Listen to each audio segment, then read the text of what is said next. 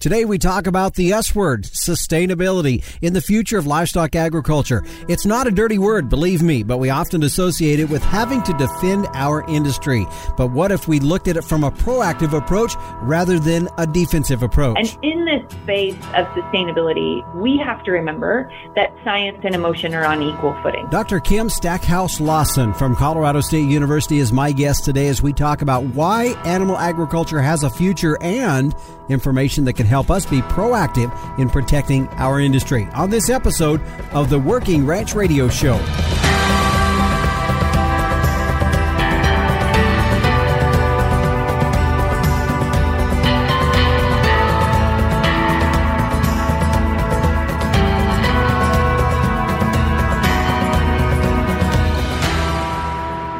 Everyone, and welcome again to another edition of the Working Ranch Radio Show. I'm your host, Justin Mills, and thanks again for joining us here today on Rural Radio Channel 147, Sirius XM, where you will find us right here every Saturday and Sunday at 12 noon Eastern. And I know a lot of you also listen to uh, the show via podcast. And, and uh, to, so just so you know, today's episode is episode 43. And if you don't listen that way, that's a good way to go back and listen to the show if you hear something. Or if you want to share the show with somebody that you want to know on, or that you know on social media through email, you can send them a link through that as well. And again, today is episode 43.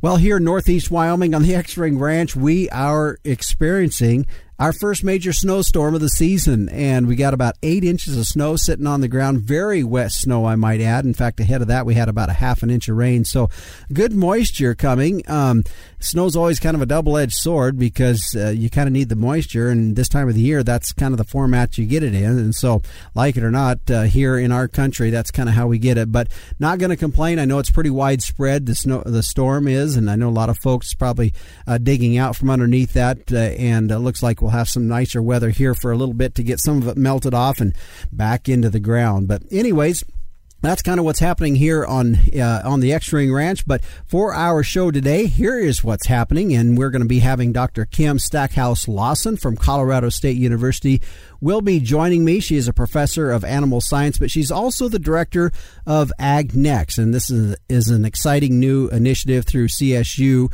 uh, that is focused on providing science based information to the public on sustainability for animal agriculture. We're going to talk with her about that, but also just with her broad experience of talking about sustainability and, and how that relates to animal agriculture and what that's going to look like going forward. That's really the, the approach we're going to today. And really what I hope is that there's some information provided today that will help us as ranchers with with facts, with with information that we can be proactive with as we are talking about our industry and how it relates going forward. So that's really uh, the focus of our ta- of our of our program today. Dr. Kim Stackhouse Lawson from Colorado State University will be joining me. Also, the captain Tim O'Byrne will be by in just a moment here for this week's edition of Tim's Two Cents. Right now, I'd like to thank our sponsors of the Working Ranch Radio Show, the American Simmental Association, and you know we're fast approaching the bull buying season, and there was a survey done that showed the growth in the different breed of bulls sourced by commercial producers between the years of 2014 and 2020. And did you know that the largest growth in bull breed type during that time was bulls with Sim genetics? Heterosis works, which is why with Simmental, it's more per head, period. Find out more at simmental.org. Biozyme, keep them in your program with ours. Gain Smart by Biozyme Performance Beef. Find Performance Beef online to learn more and request a demo. And finally, Hargrove Ranch Insurance, providing pasture, range, and forage insurance to ranchers across the nation. Give them a call at 325 573 8975 for a free custom quote. Check them out online. Hargrove Insurance Com. Well, now it's time to check in with the captain, Tim O'Byrne, publisher and editor of Working Ranch Magazine, for this week's edition of Tim's Two Cents. Hey, everybody out there in Working Ranch Radio Land. My question today is Do you very often thank somebody just for doing a good job, like, say, at the grocery store? The person that's stocking the shelves and, and, and making the the vegetable area looks so nice. The meat case, the, the, the butcher behind the counter. do you ever actually just thank them for doing a great job? Man, this place looks really good and this meat looks amazing.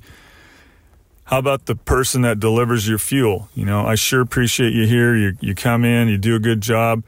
Uh, appreciate a lot what you do to keep my operation running.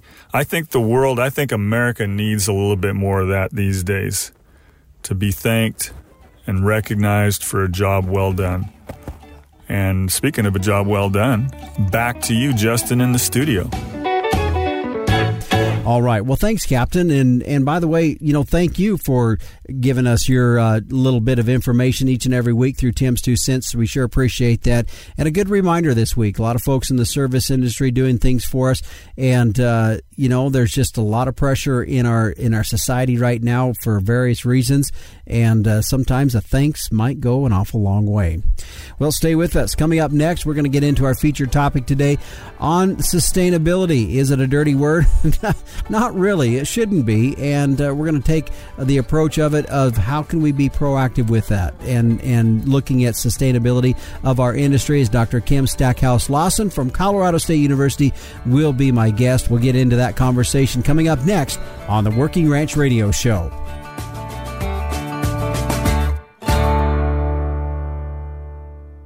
It's a competitive calf market, and buyers want calves that will perform, period. And a proven solution is Simmental. In fact, data from the Tri County Steer Carcass Futurity from 2002 through 2018 on nearly 60,000 head of calves revealed that Simmental sired calves represented the highest carcass valued sire group over English and other continental breed groups. And the sire group that was the second highest carcass value was Sim Angus sire. So, the proof's right there. For low risk, high potential calves with earning potential, be confident that Sim Genetics will give you more per head, period. Stand strong, Simmental. Welcome back to the Working Ranch Radio Show. I'm your host, Justin Mills, and thanks for joining us here again today. Our featured interview is being brought to you by Biozyme. Keep them on your program with ours. Gain Smart by Biozyme. Well, my guest today is Dr. Kim Stackhouse Lawson from Colorado State University. She's the director of the Ag Next and also professor of animal science at Colorado State University. We're going to be talking about Ag Next later in the program, but prior to her time at CSU, Kim was the director of sustainability for JBS USA, where she was responsible for coordinating the North American sustainability program, inclusive of the company's beef, pork, poultry, case ready, transportation, uh, just a wide variety of their of their business. Prior to that, she was the executive director of global sustainability at the National Cattlemen's Beef Association, where she developed the industry's sustainability program. She received her PhD in animal science from the University of California, Davis, and was a postdoctoral fellow at Kansas State University College of Veterinary Medicine Beef Cattle Institute. So, Dr. Kim Stackhouse Lawson, I appreciate you joining us here today on the Working Ranch Radio Show. My pleasure. Thank you for having me. Well, let's jump right into it. And the the population of our planet is increasing. It's been increasing, and with that comes definitely the need for more sources of food and animal food specifically. What are the kinds of the challenges does this present to ranchers as we try to look through the crystal ball for the future of livestock agriculture? Yes, I think that's that's the great challenge of our time, um, Justin, and, and I think you've articulated it really well. But with 2.2 billion more mouths to feed by 2050, experts estimate food production must grow by 70%, and some estimates would suggest that animal sourced food supply has to grow by 100%. So I think one of the things that's really important is for us to understand where that growth is really occurring. So a lot of that population growth is occurring in de- the developing world, right? So these developing countries that for the first time are really gaining tremendous economic status. And we know that as they increase that economic status, that their consumption of red meat increases right along with it. Mm-hmm. Meat is one of the very first things that populations will add to their diet.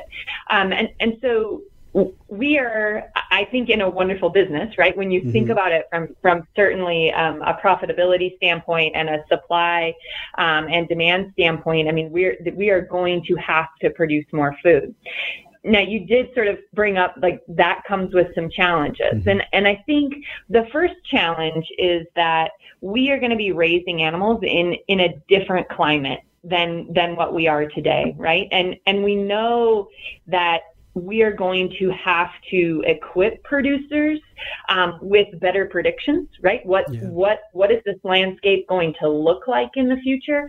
We need to predict. Produ- we need to empower producers with better tools, right? So mm-hmm. so how do we begin to, you know, really do a good job matching animals to the environment? Are there explorations we can make in genetics, for example, um, where where we we can actually very specifically um, match match animals to environment? Mm-hmm. Um, and I, you know, I think those things are are really positive in the long term because you know, livestock really allow us to produce food on land that's unsuitable for cultivation. And while they do that, they enhance ecosystems and, you know, have the potential to draw carbon out of our environment. So, you know, I think it's, it's, it's a challenge. It's an opportunity. Um, it, it, it's going to be really exciting to watch, I think, for the next 20 to 30 years. Mm-hmm. And, you know, despite that optimism that we can see looking ahead, I, I know I feel, speaking on behalf of ranchers, sometimes we feel our backs against the wall. We get defensive about our industry when it comes to the war on the perception of livestock agriculture. And in a presentation I watched you give, you referred to it of as livestock's long shadow, and I know that goes back to a UN report. And I wanted you to expand a little bit about that and how that report was kind of the, one of the catalysts that started to kick that off. Yeah, sure. So Livestock's Long Shadow is the title of a report that was written by the United Nations, and that was published in 2006. And that report claims that livestock is responsible for more anthropogenic or man-made greenhouse gas emissions than all of the world's transportation. Mm-hmm. And the publication of that report in 2006 was really the the shift that we saw in um, animal agriculture, where the industry was first confronted with its impact on climate change and didn't have data to refute that, right? Sure. Um, and so that that's that was one of the very first publications that I um, authored in graduate school with with my colleagues, um, Dr. Mitloehner and, and the team at UC Davis.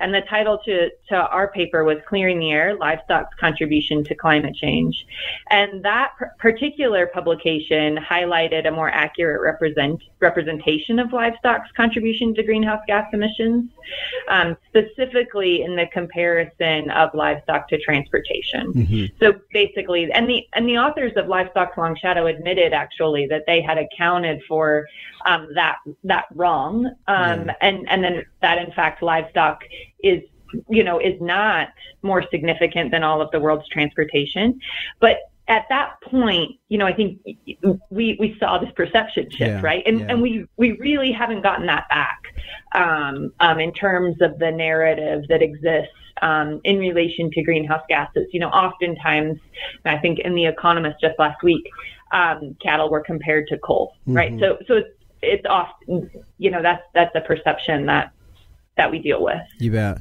Yeah. You know, and speaking of perception, I know it's something that you've addressed in your presentations, but really the other thing is for us in our industry to understand the personality or the characteristics of the generational groups and it's showing that perception really does matter to them when they go to the grocery store to buy the product.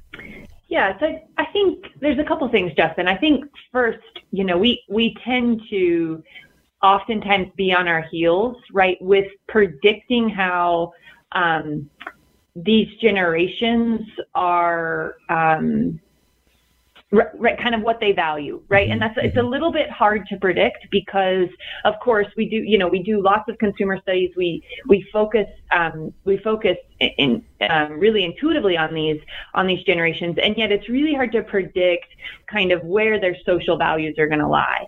And in this space of sustainability, we have to remember that science and emotion are on equal footing right? Mm. And, and even if we don't like it, yeah, that's yeah. that is that's the reality, right?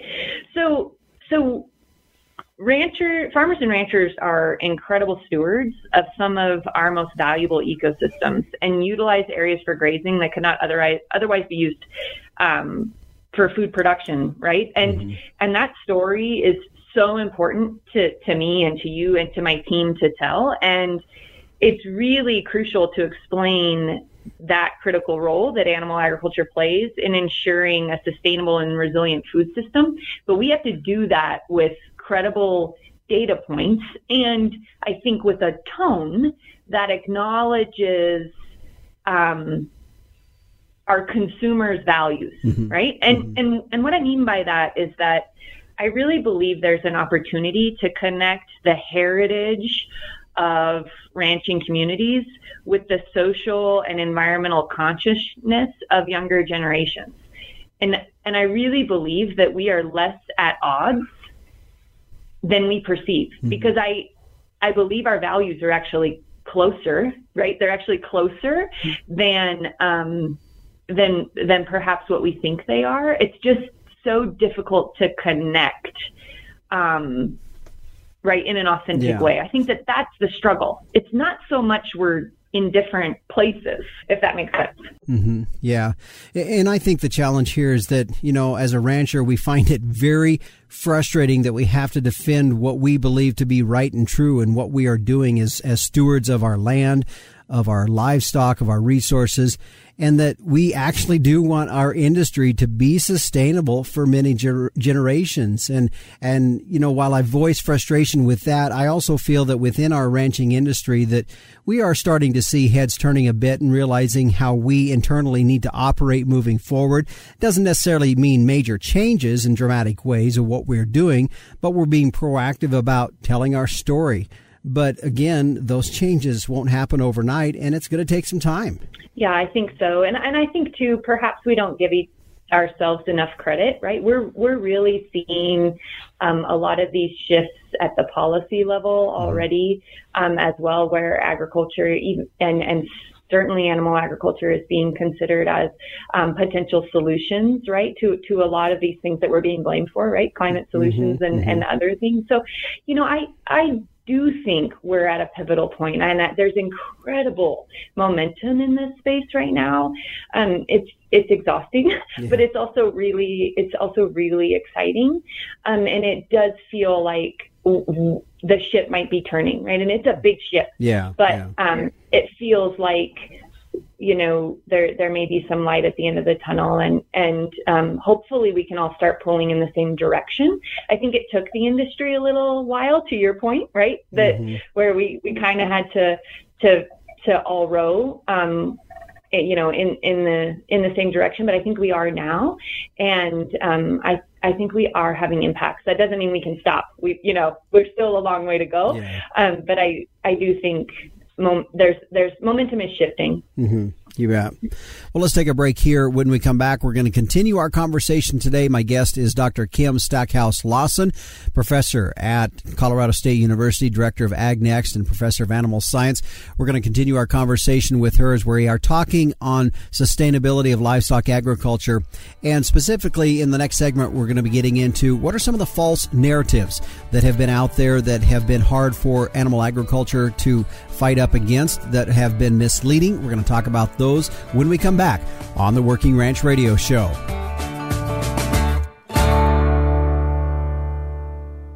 Cattle producers, here's a way to put more dollars in your pocket. Put the Amaferm advantage found in all Gain Smart Mineral to work in your cow herd. Amaferm is the industry leader in increasing fiber digestion. In fact, research shows putting Amaferm to work increases forage utilization by 10%, reducing overall forage costs and allowing you to graze more animals per acre. That's a big time return on your investment. To find which Gain Smart mineral formula is right for your herd, visit gainsmart.com. There's assurance in buying bulls from a proven program, and a program that's been proven time and time again is Keneally Angus. So mark your calendar now for Keneally Angus Fall Bull Sale, Monday, November 22nd, the Monday before Thanksgiving, offering approximately 350 head of fully guaranteed older bulls with free wintering and free delivery nationwide. These are bulls out of the industry's leading sires with genomic enhanced EPDs. They'll also be offering six head of heifer calves. Remote bidding will be available, so for more information or to request a catalog, go to KeneallyAngus.com. It's Keneally Angus Fall Bull Sale, Monday, November 22nd at 12 noon Mountain, the Monday before Thanksgiving. Welcome back to the Working Ranch Radio Show here on Rural Radio, Channel 147, Sirius XM. I'm your host, Justin Mills. Glad to have you here along with us today. By the way, today is episode 43. So if you want to go back and listen on the podcast version of it, you can go back and listen to today's program. Again, it is episode 43. My guest is Dr. Kim Stackhouse Lawson from Colorado State University. She's the director of Ag Next there, is also a professor of animal science, and we are talking about uh, sustainability of livestock agriculture. And Dr. Uh, Stackhouse Lawson, when we talk about some of the false narratives that have been out there that have put a lot of pressure on animal agriculture, you addressed a little bit of that when we talked about the UN uh, report that came out and, and putting a lot of blame on animal agriculture for climate and finding out later on that that was not uh, that, that the that the the science was not correct there. What are some other false narratives besides what we've already talked about that have put a lot of pressure on animal agriculture that are missing some facts that uh, have been paving the road for these narratives to really get some legs underneath them?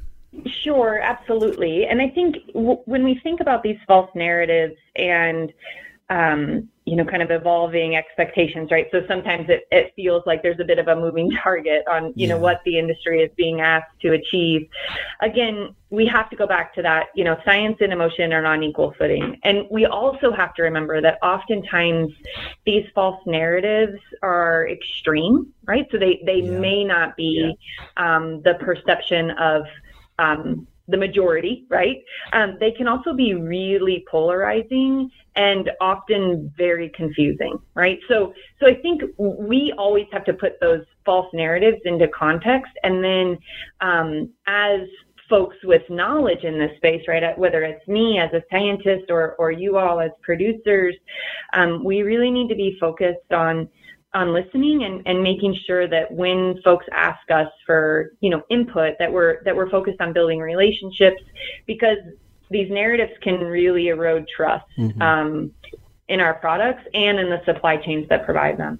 So, so to kind of get to your question around, so what are the other false narratives, right? I think I think that there's a few, right? The yeah. the first one is, you know, cows are worse than cars, and that that um, for for the most part came from um, the UN Livestock's Long Shadow report. Um, the next one is that um, you know meat animal products, you know, meat and um, or beef and um, livestock and chicken and everything else is is harmful to the environment. Um, another narrative we hear a lot is that we should just eat what the animals eat, right? So we could mm-hmm. take the, the feed that we feed the animals and, and we could feed more humans with those. And then um, the third is that meat free, like a vegan diet, is the is the only you know, it's the yeah. silver bullet. It's yeah. diet change is really what we need to see. And there's more, right? There's more to sure. that. And I think what's important, um, what I want to kind of, the take home message, right, is that these systems are incredibly complex. And, and everybody listening to this podcast, um, um, knows that. And oftentimes scientists are looking for a silver bullet and the answer is oftentimes silver buckshot, right? Yeah, yeah. Because of the complexity of the system. And so when we hear these things that are myopic and focused on a single issue, um, that's what's happened, right? A researcher or an academic has asked a very specific question about one metric, and they haven't necessarily been inclusive of the entire system. So a really good example of that is if we focus just on greenhouse gas emissions. Mm-hmm. So if we do that, beef has a higher impact than other foods. Right? However, if we really look at the full system approach and we ask and we expand our research and we expand our data collection and we expand our models to be inclusive of other important metrics like water, holding capacity or biodiversity or rural community strength or animal health and well-being or you know i mean the list could go on and mm-hmm. on and on um, and then you you take that sort of systems approach which is really hard to do justin right mm-hmm. like it's yeah. really that's really hard research to do um, and you take the time to to get the emotional buy-in right from from people so you explain that this is a system and wildlife are dependent upon a ranch just for example mm-hmm. right mm-hmm. yeah um, and then you know how how then do, do do people perceive those false narratives right Are, do, does the does climate change or or um, does our greenhouse gas emissions um, become equally as important as the biodiver- the biodiversity that that beef provides? Mm-hmm. And and at that point, does the narrative shift, or or do we just all get more comfortable, right? That yeah. these are complex dynamic systems. Um, we have to be really careful, sure, not to prescribe silver bullets because they don't exist. You bet. They don't exist. Well, and that's why I think in your in your talk that I heard you said, you know, the concept of a meat-free diet was such a reckless claim. Basically what you're saying here is there's there's more to this than just saying a meat-free diet's going to save our planet. Yeah, so I think when we when we um, when we talk about those, you know, big silver bullet um, type answers, right? A meat-free diet, um, could save our planet is a really unfortunate misunderstanding of what the actual impact of vegan and meat-free diets would be, right? Mm-hmm. And and so in in that in that particular study that was published by White and Hall in the Proceedings of National Academies in Science in 2007, they actually explained what the max benefit would be only through the lens of greenhouse gas mitigation. So yeah. it means you know, we're gonna we're gonna completely remove animals from the planet. So that means they took it out of leather. They, mm-hmm. you know, everything, everything, byproducts, everything, mm-hmm. everything is gone. It's no longer going into our pet foods. It's no longer going into our pharmaceutical products. It's, you know, it's, it's completely gone. And in that scenario, which is under the assumption of GWP 100, not GWP star, um, total greenhouse gas emissions would be reduced by 2.6%. Okay, so the concentration of greenhouse gas emissions in our atmosphere would go down 2.6% in the US, mm-hmm. and globally, it would only be reduced by 0.36%. Hmm. And one of their major take home messages was that if we did that, we actually actually could not meet the nutritional requirements of yeah. the human population, right? Yep. And it, you know, so it's really interesting. Now, there's been other papers that have looked at um, a conversion of right human diet from you know beef to to vegetarian or beef to chicken or whatever, but they only look at it as the total carbon footprint of your diet, right? So it's basic. It's a, it's not saying we would completely remove something. What's the what if scenario that comes from that? And and and unfortunately, um, you know, a lot of those publications are done by scientists who feel very emotionally strong, right, yeah, around yep. the reduction of, of meat products as well. So, but that's the hardest thing I have to teach my graduate students is that it, that in our space, um, just because it gets published in Nature doesn't mean that it that it might be the like you have to be critical of everything yeah. in our space because um, it's such a polarizing um, environment. Um, but anyway, yeah, that's a it's a, that paper is just fabulous, and um, and even even that paper only looks at greenhouse gas emissions, right? They don't account for um, rural communities or biodiversity or um, food security, or I mean, they do food security to a certain extent, but but it's still just very myopic. Yeah, and and I want to go back and point out something that you mentioned just a, a bit ago about that study published by White and Hall, because I don't want that to be ignored. That showed if our society was to go to a meat-free diet, the study showed the, then that we would not be meeting the nutritional requirements needed by our society. So really, that's a major point that we can't ignore. That that's that is what the conclusions of that paper were. Yes, absolutely. And you know, I think the other um, really important thing to bring up is that um, you know that sort of um, extreme diet shift would have to be regulated. Mm-hmm. Um, changing people's behavior um, the success of changing people's behavior is yeah. very difficult and very well documented, yes. right? There's, I mean, social scientists have looked at that for a very long time, and it's very hard to do. Um, and so, again, sort of when you apply that silver bullet approach through the lens of greenhouse gas reductions, we we don't see huge reduction potential.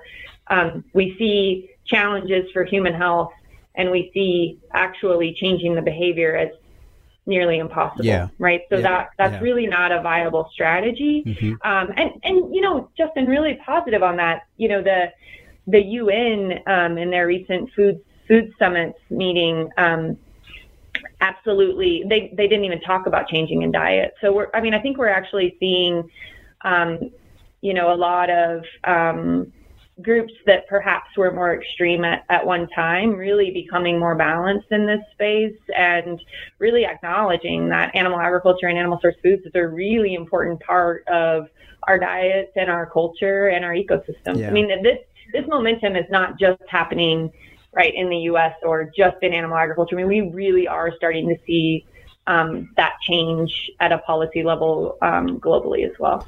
Well, let's take another break here. When we come back, we're going to continue our conversation with Dr. Kim Stackhouse Lawson from Colorado State University as we are talking about sustainability in livestock agriculture. And the next topic is going to be are we gaining any ground? Are we getting any traction in this battle that we feel like we've been in in protecting our industry? We're going to talk about it when we come back on the Working Ranch Radio Show.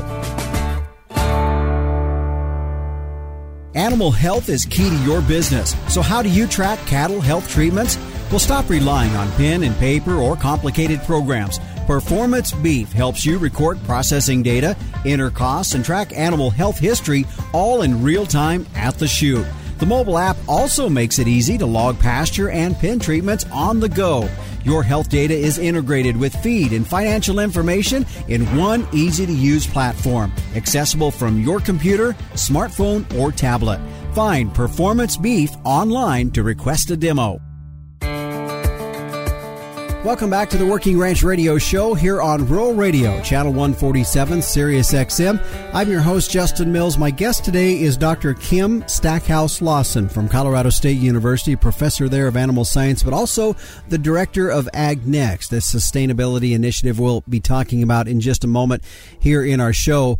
But Dr. Stackhouse Lawson, I, I guess my next question is we, we were talking a little bit before the break about how we're starting to see maybe some heads being turned and and some the ship being corrected or, or being turned just a little bit uh, in favor of animal agriculture. Nevertheless, it just seems like uh, we're not i'm not sure if we're making any headway here in a way because it seems like from the political front we keep getting bombarded for example you you know you're there in colorado and an, an initiative that was they tried to put forward there that was going to put ultimately put an end to animal agriculture, and we see it with uh, with a lot of the very liberal based politicians across the country, whether it's uh, local, state, or national politicians, trying to edge their way in in some way to eliminate animal agriculture. And I guess my question is, are we getting any traction? So I think I think yes and no. I think I think we're making traction um, in a lot of the sustainability space, right? So this this environmental impact space, I think I think we're we're we're making some progress um, at the policy kind of levels. Certainly, um, I worry a lot about the general knowledge of animal agriculture by the public. Mm-hmm. Um, and I worry a lot about some of our practices, right, that are very normal for us, anything from castration to vaccinating, quite frankly. Um, um, so very basic, right? Um, animal husbandry practices that those won't be understood or um, accepted um, by people, and so so I do I do think we need to um, think proactively about how we might be able to help educate you know, kind of the general public. And I know it's not a good ask, an easy ask, and I, mm-hmm. I don't have any good solution. Yeah. But I do, I do really worry about that.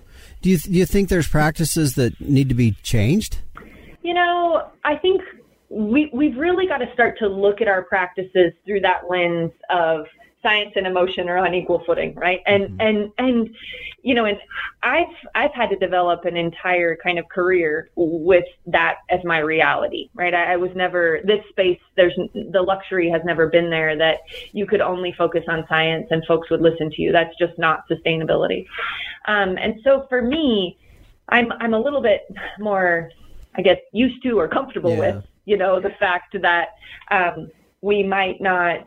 Um, that, that we just might need to put our practices through that lens. Um, so, for example, you know, if, if somebody was new to um, agriculture and they saw you doing some sort of practice, right? Like to just for a minute put yourself in their shoes and think about what it might what it might appear and what it might look like. Um, and do we do we stop doing the practice? I don't know, right? I don't I don't think we do practices that aren't meaningful. Mm-hmm. Um, but should we should we maybe consider the optics of that practice or if if the optics of that practice you know even we think oh this isn't great then maybe the question becomes is it really necessary? Um, or is there an alternative? Mm-hmm. but but i we've got you know i i do think we need to be conscious of the fact that um, you know people really care about food. They're really emotionally connected to it. Um, this new consumer is really socially and environmentally conscious, and that that includes animal welfare, right? And um, kind of health as well. So you know, absolutely, they firmly believe that they are what they eat. Yeah. Um, and so I think we need to, you know, em- embrace that and. Um, Boy, that's a big ask. Thoughtfully, yeah, thoughtfully engage and educate. that's yeah. a big ask to you know for for us out here and of of of really getting and and I really understanding what you were saying. You said it earlier, and you said it again. Is you know we're we're dealing with a society that science equals emotion. That is that is where this is coming down to, and that's that's a big ask for uh, those of us that believe that I guess science is you know feel like that what we're doing is science based. I guess. Yeah, I, I hear you. it's really it's really hard for me too. I mean, I am a scientist, right? And and oftentimes I'll present science and um, it sort of falls on deaf ears because it's you know it's just it's you know it's not aligning with people's values. Mm-hmm. Um, it's an interesting it's an interesting climate. Yeah. Well, and I know you grew up in agriculture too, so I know, you know, and, and I we should have probably done that at the very beginning and have you kind of explain explain your background a little bit because it's not like I'm talking to somebody that's never been around an animal because I know you have. Yep, yep. I, I come from the industry and, and, and love it and still have cows. So I um I I hear all that and um, my father and my father in law yeah. feel very similarly, I'm sure, to many of the listeners. yeah, yeah. I'm sure you've had the discussions many of times. So Yes, yes. Well, stay with us. We're going to take another break here. Our guest today is Dr. Kim Stackhouse Lawson from Colorado State University as we are talking livestock sustainability. And uh, as, as we look into the next subject that we're going to be getting into, it's going to be getting some clarification on carbon neutral. We've been talking about carbon footprints here briefly. We're going to talk and get some clarity on carbon neutral status, uh, climate neutral, and just what some of these terms mean and how that's going to impact livestock agriculture. We'll be back with more on the Working Ranch Radio Show here on Rural Radio, Channel 147, Sirius XM. Coming to the Las Vegas Convention Center December 8th, 9th, and 10th, it's the Working Ranch Expo, brought to you by Working Ranch Magazine. It's thousands of feet of space filled with the ranch industry's leading equipment manufacturers and suppliers, plus great speakers that will inspire and educate you. And we're in the hall just across from Cowboy Christmas. Register to attend at WorkingRanchExpo.com. It's Working Ranch Expo by day, NFR by night. We'll see you at the expo. Welcome back to the Working Ranch Radio Show. I'm your host, Justin Mills, and my guest today is Dr. Kim Stackhouse Lawson with Colorado State University as we have been talking about sustainability in the livestock industry. And Dr. Stackhouse Lawson, you talked briefly about carbon footprint and it reminded me of, something to get some clarification here in regard to what we're seeing some large companies striving for what we're hearing carbon neutral status, the term carbon neutral and the term climate neutral. Can you explain these and how this is going to reflect back on livestock agriculture? Yeah, you bet. And you're absolutely right. I mean, we I think we've seen all but um, one of the major four packers in the beef industry set a net zero goal uh, by 2040 to 2050, um, and the expectations are that the entire supply chain all the way down to you know the fertilizer or the the seed corn that we put in the ground so absolutely inclusive of our ranches would would be a part of that commitment and would meet net zero um, so so to answer your question on um, climate neutral and carbon neutral, so those are those are two different terms, and then kind of net zero includes both of them. So okay. Okay. like all of this space very confusing.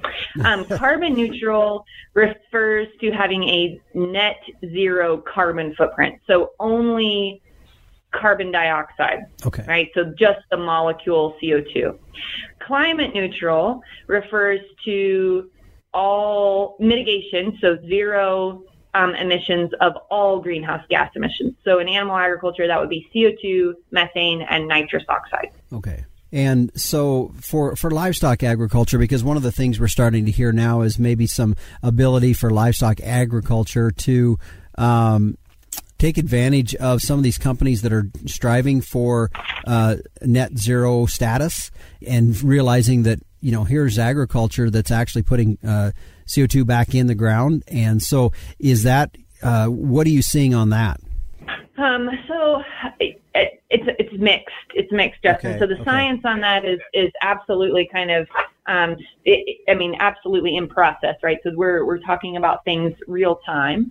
Um, so let me start with extensive rangelands because you and I both live in them. Mm-hmm. Um, so our extensive arid rangelands, so essentially the rangelands of the West. Are really important from a car- carbon storage standpoint. Okay? okay, and actually, work that was done at CSU estimates that arid rangelands store 20% of the globe's soil organic carbon. So I mean they're critically important. The challenge with rangelands that have been intact, in other words, they've never been plowed up. Mm-hmm. Um, and the, the magic number is somewhere in 100 years. So if they've been intact for 100 years or more, the carbon cycling that is going on in those rangelands, they've, it's basically, they've, they've reached their capacity okay. for storing carbon. They are in what we call like a, um, you know, steady state. They're perfect. That's where we want them. Okay. And those rangelands are incredibly resilient. So in other words, even in very drought year, very tough drought years, they flux very little carbon off of them. And in wet years, they sequester very little little carbon. Like they are just in sort of a steady state um, balance. And we can graze them, and there's lots of studies that have shown there's no additional flux when we graze them, as long as we, you know, graze them appropriately. If you overgraze, of course, there's there's flux from them. Yeah.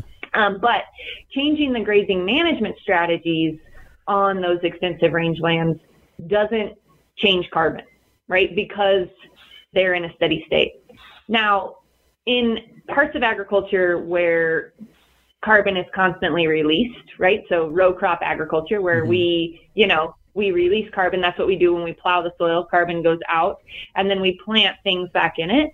Um, that's not to net zero yet. There's a lot of work going on to get it closer, right? So that there is additional carbon being sequestered um, in those soils, either through, you know, incorporation of additional organic matter, um, cover crops, you know, no-till, lots of work right now trying to understand how if we integrate livestock into those systems, if carbon sequestration actually goes up. There's really neat work going on at CSU in that space right now. We have a soil scientist, Francesca Cotrufo, who is absolutely leading the globe in that kind of work. It's fascinating stuff.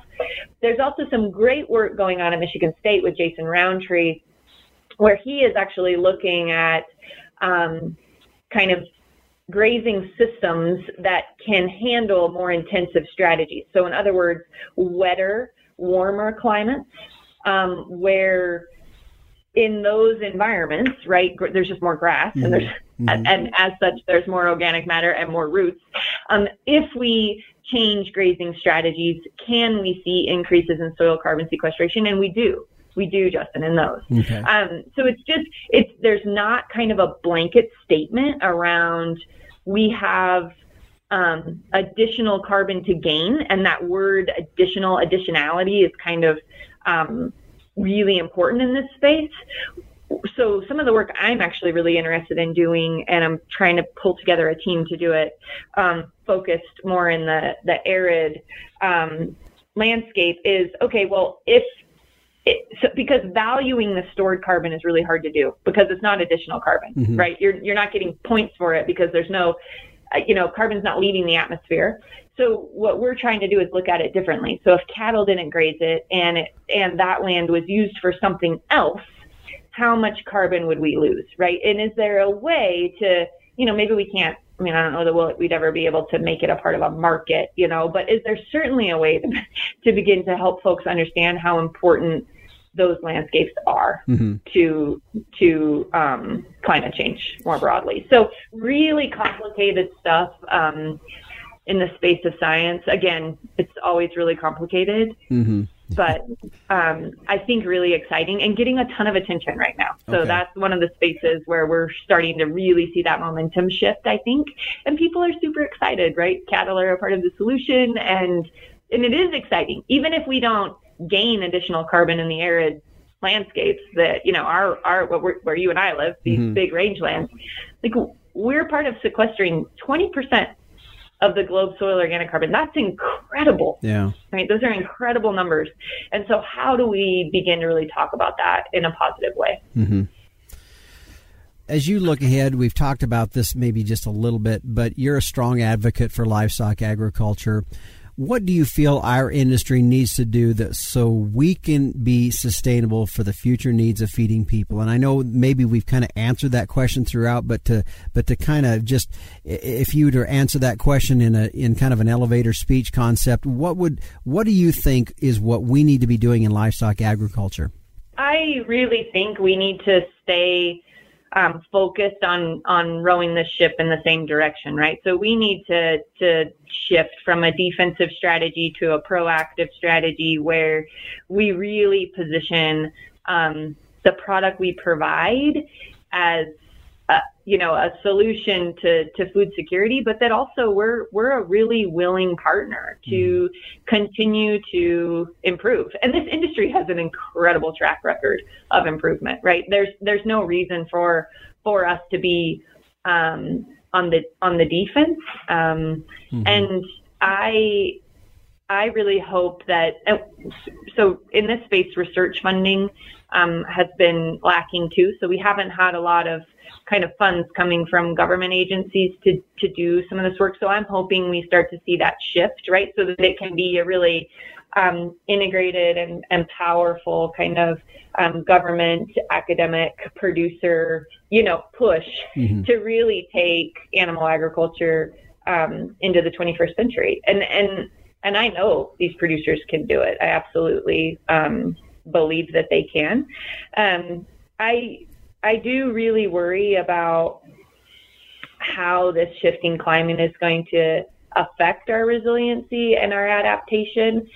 And, um, you know, we're seeing pretty extreme weather events. We're seeing prolonged droughts.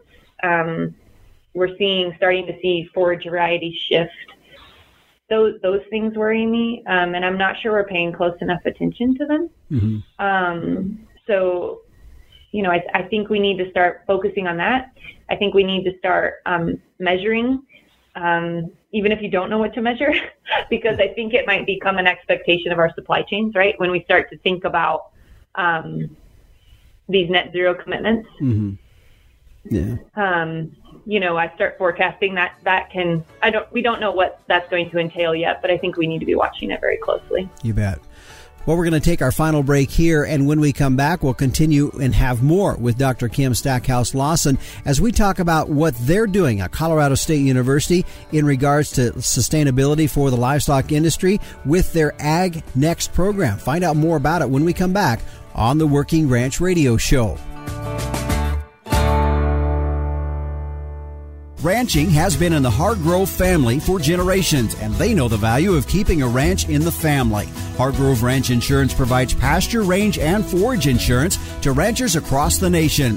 PRF Insurance is a USDA subsidized program that allows ranchers to insure against the risk of below average rainfall. Hargrove Ranch Insurance utilizes industry leading custom software to provide the rancher with information they need to stay up to date and educated on their policy throughout the year. Hargrove Ranch Insurance supports ranchers for this generation, the next, and those yet to come. Contact Hargrove Ranch Insurance at 325 573 8975 for a free custom quote or online at hargroveinsurance.com. Welcome back to the Working Ranch Radio Show. I'm your host, Justin Mills. Our final segment today brought to you by Hargrove Ranch Insurance, providing pasture, range, and forage insurance to ranchers all across the nation for a free custom quote. Check them out. Go online at hargroveinsurance.com.